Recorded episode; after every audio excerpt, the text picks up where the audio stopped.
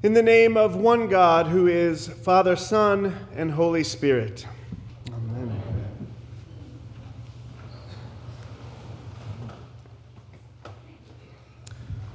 Well, good chilly morning to all of you.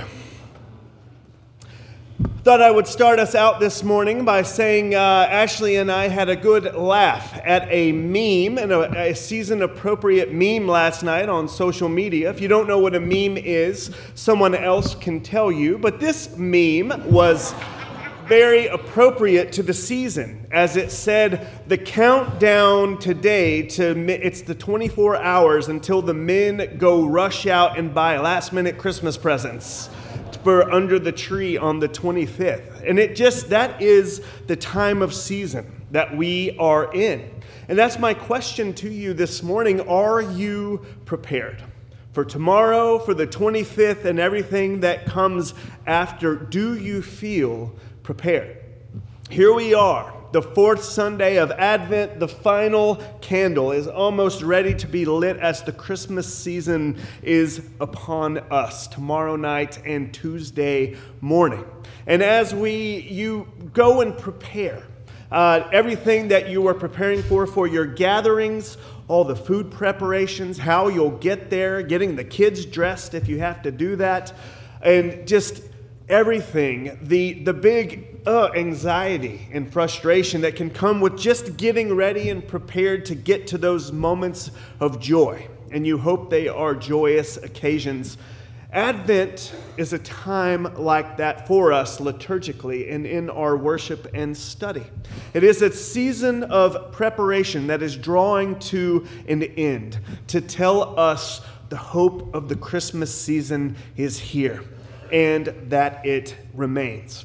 And if you heard in our gospel text that Joe read this morning, you get a sense of a deep found joy, which comes from uh, the gospel text this morning.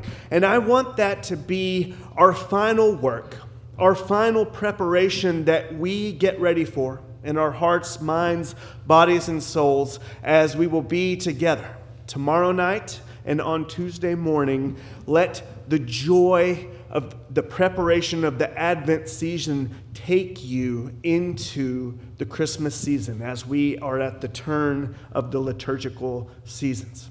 And if you, little context of our gospel this morning, that actual song that Bob and the band uh, played and sung is called the Magnificat.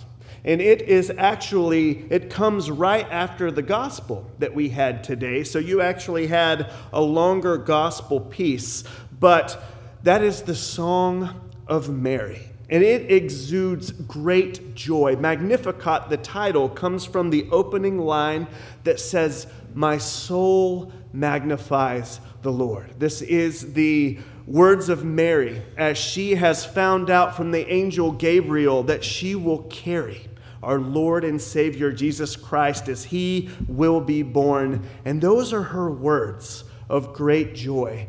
My soul magnifies the Lord and rejoices in my Lord and Savior. And as what you heard Joe read, joy is a great theme of the three main characters that we have.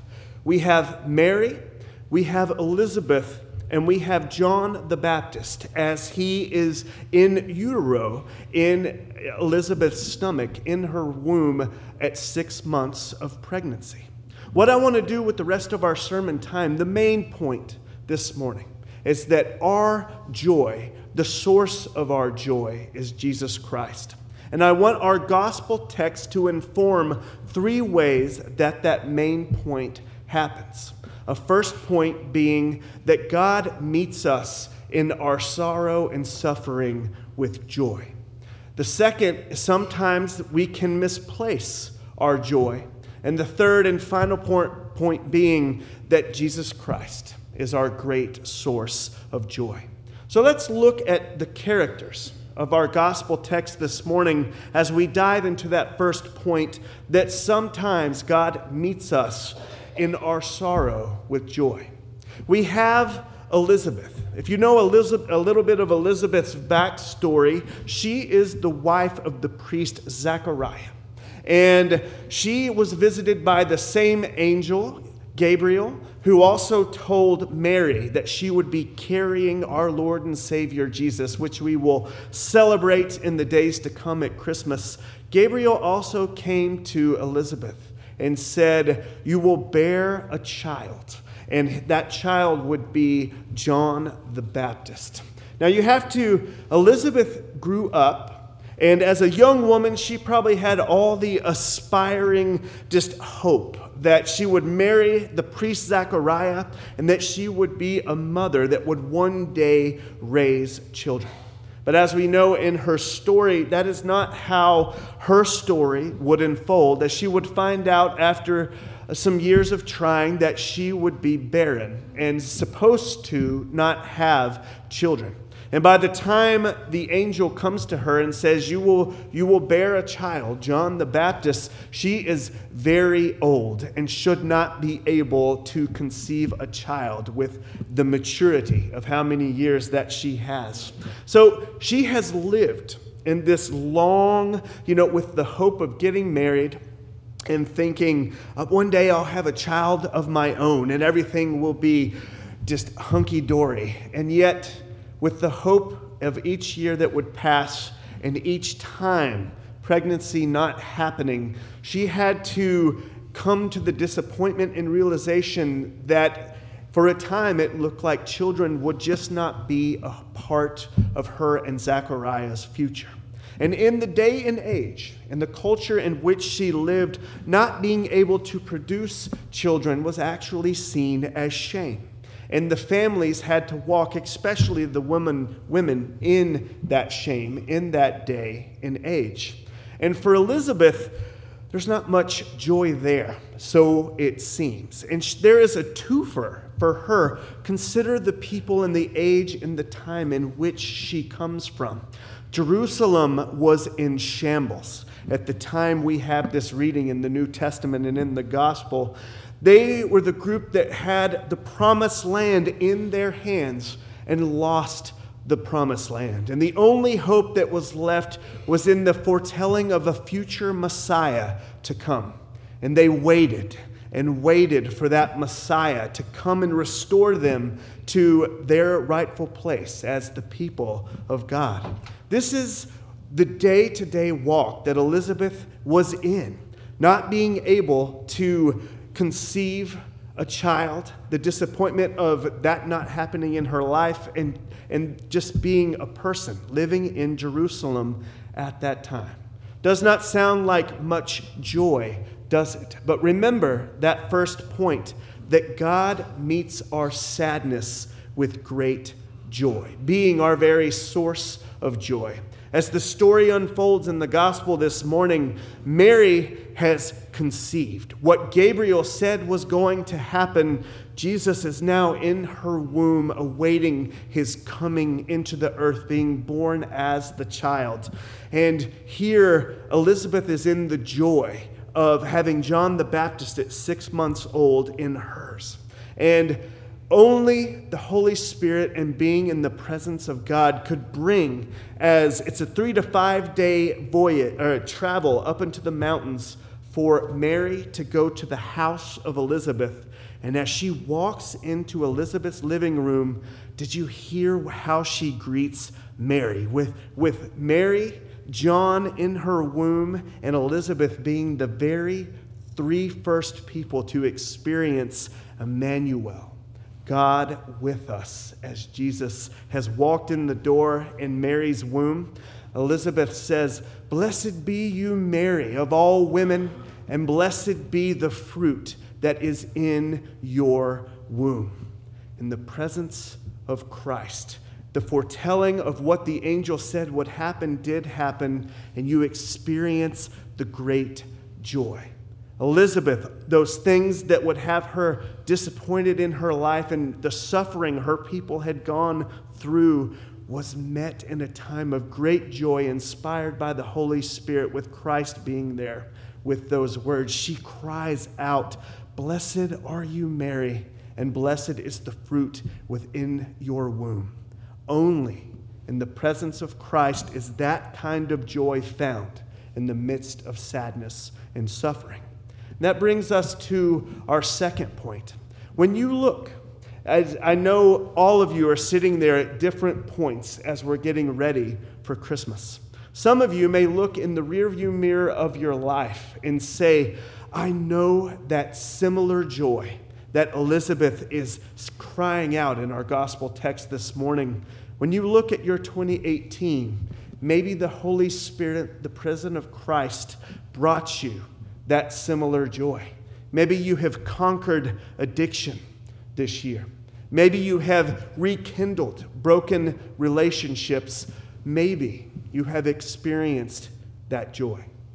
But you also may be sitting there and saying, I wish I have had that joy that Elizabeth had this year because I haven't felt it. I have gone through a 2018, which I, I can't wait over the next few days as the new year comes in. I'm just happy I'm survived it. If you had that kind of 2018 and you sit here, that was our second point, is that sometimes our joy can be misplaced. I want to look at John the Baptist as a biblical foundation of how that can happen. Over the last two weeks, Joe preached of how John, as a grown up person, was a prophet that would point to the coming of Christ. The lectionary mixes it up, mixes it up a little bit in how it happens, but it is all for a reason of the Advent season heading into Christmas. We heard two weeks ago John the Baptist coming on the scene and saying, Prepare the way of the Lord, make the paths straight for his arrival. And last week we had the famous brood of vipers, where Joe had a great sermon about our snakiness in the time of preparing for the coming of Christ and what the incarnation of Christmas means for all of us. But here, with John being a baby, as we have the gospel text this morning, as Mary in the presence of Christ comes through the door to, of Elizabeth's home, we hear that John the Baptist was leaping with joy in the womb of his mother, Elizabeth. And as we go down the line and John grows into his ministry, I find something very ironic in the seventh chapter of the Gospel of John. This John the Baptist, this great prophet that was chosen to point to the one, as we heard in his own words last week, one is coming that I cannot even untie the thong of his sandal, one so much greater than I. This same John the Baptist that baptized Jesus and heard the very words, Behold the Lamb of God that will take away the sin of the world. There was this moment in, in John the Baptist's entire life of his ministry where he was in prison. And he would actually be so downtrodden about that that he would send messengers to Jesus questioning, Are you actually this Messiah that was promised? John the Baptist actually reached a moment of frustration and feeling lost, sending messengers to Jesus. Are you the one, this Messiah, that would rightfully return us as the Jewish people to our place? I hope you hear that and find encouragement within. Because if you sit there, in 2018 or even longer has been that season that you are just trying to survive, just trying to get past. Look at John the Baptist. Sometimes our expectations of God, he had an expectation of God that didn't happen the way that he thought it would happen. And it led him to send those messengers asking the question Are you actually the Messiah or not? Do you find yourself in a similar place? I don't know about you, but I have become a fan of Amazon and shopping for presents online. But sometimes it has its problems as well as when you have to rely on online reviews for what that present is. And I had a little chuckle the other day as looking through some stories of things when a family was buying, uh, a dad brought a two person tent. And then, after he received that gift in the mail and tried it, he wrote a scathing review that said, Neither was it user friendly, as it took me three hours to set up, but my family of four could not fit inside. what were you expecting? In the description, two person tent, my family of four could not fit inside. Sometimes our expectations get in the way, and sometimes our expectations can lead us to not experiencing God as it, we expect Him to act in one way, and sometimes it comes in a very different form and fashion. Sometimes we can misplace our joy. Leading us to the third and final point is that our true source, the true source of our joy, as followers of Christ is Jesus. We're brought to the last line of the gospel that Joe read to us this morning, which uses the word blessed. And it doesn't say joy, but much joy is connoted in blessed. You have to go back to Matthew 5 and the language that Jesus used saying blessing. As he preached the Sermon on the Mount, he would say, Blessed are the poor. Blessed are the meek. Blessed are those that are hungry for they. A lot of New, New Testament scholars agree that a common definition of Jesus using the New Testament form of blessed is joy, a definitive joy that comes with living into the kingdom of God. This is the hope of the Advent season and of Christmas, which is upon us tomorrow night and the day after. The incarnation, the hope of this baby being born. It is really, there's no mistaking why Christmas and Easter are the pinnacle seasons of our liturgic, liturgical worship year. For if Christ wasn't born in the lowly way that he was born, if God had not come in that way, as Emmanuel, God with us, he would then live his life to die a death for all of our sins and to rise again so that we may all be free. And that is the reason we have this joy and this hope that we have been preparing for. I hope you hear that. And whether you sit there in a, in a spot of great blessing and enjoying the season, enjoying your 2018 and looking for the future. Or if 2018 you're just trying to look for hope, may the joy of the coming of Christ and the incarnation and what that means for all of us, may the gift of God's grace find you as we say goodbye to this Advent season and we await the joy of Christmas. A little early, but Merry Christmas to you all. Amen.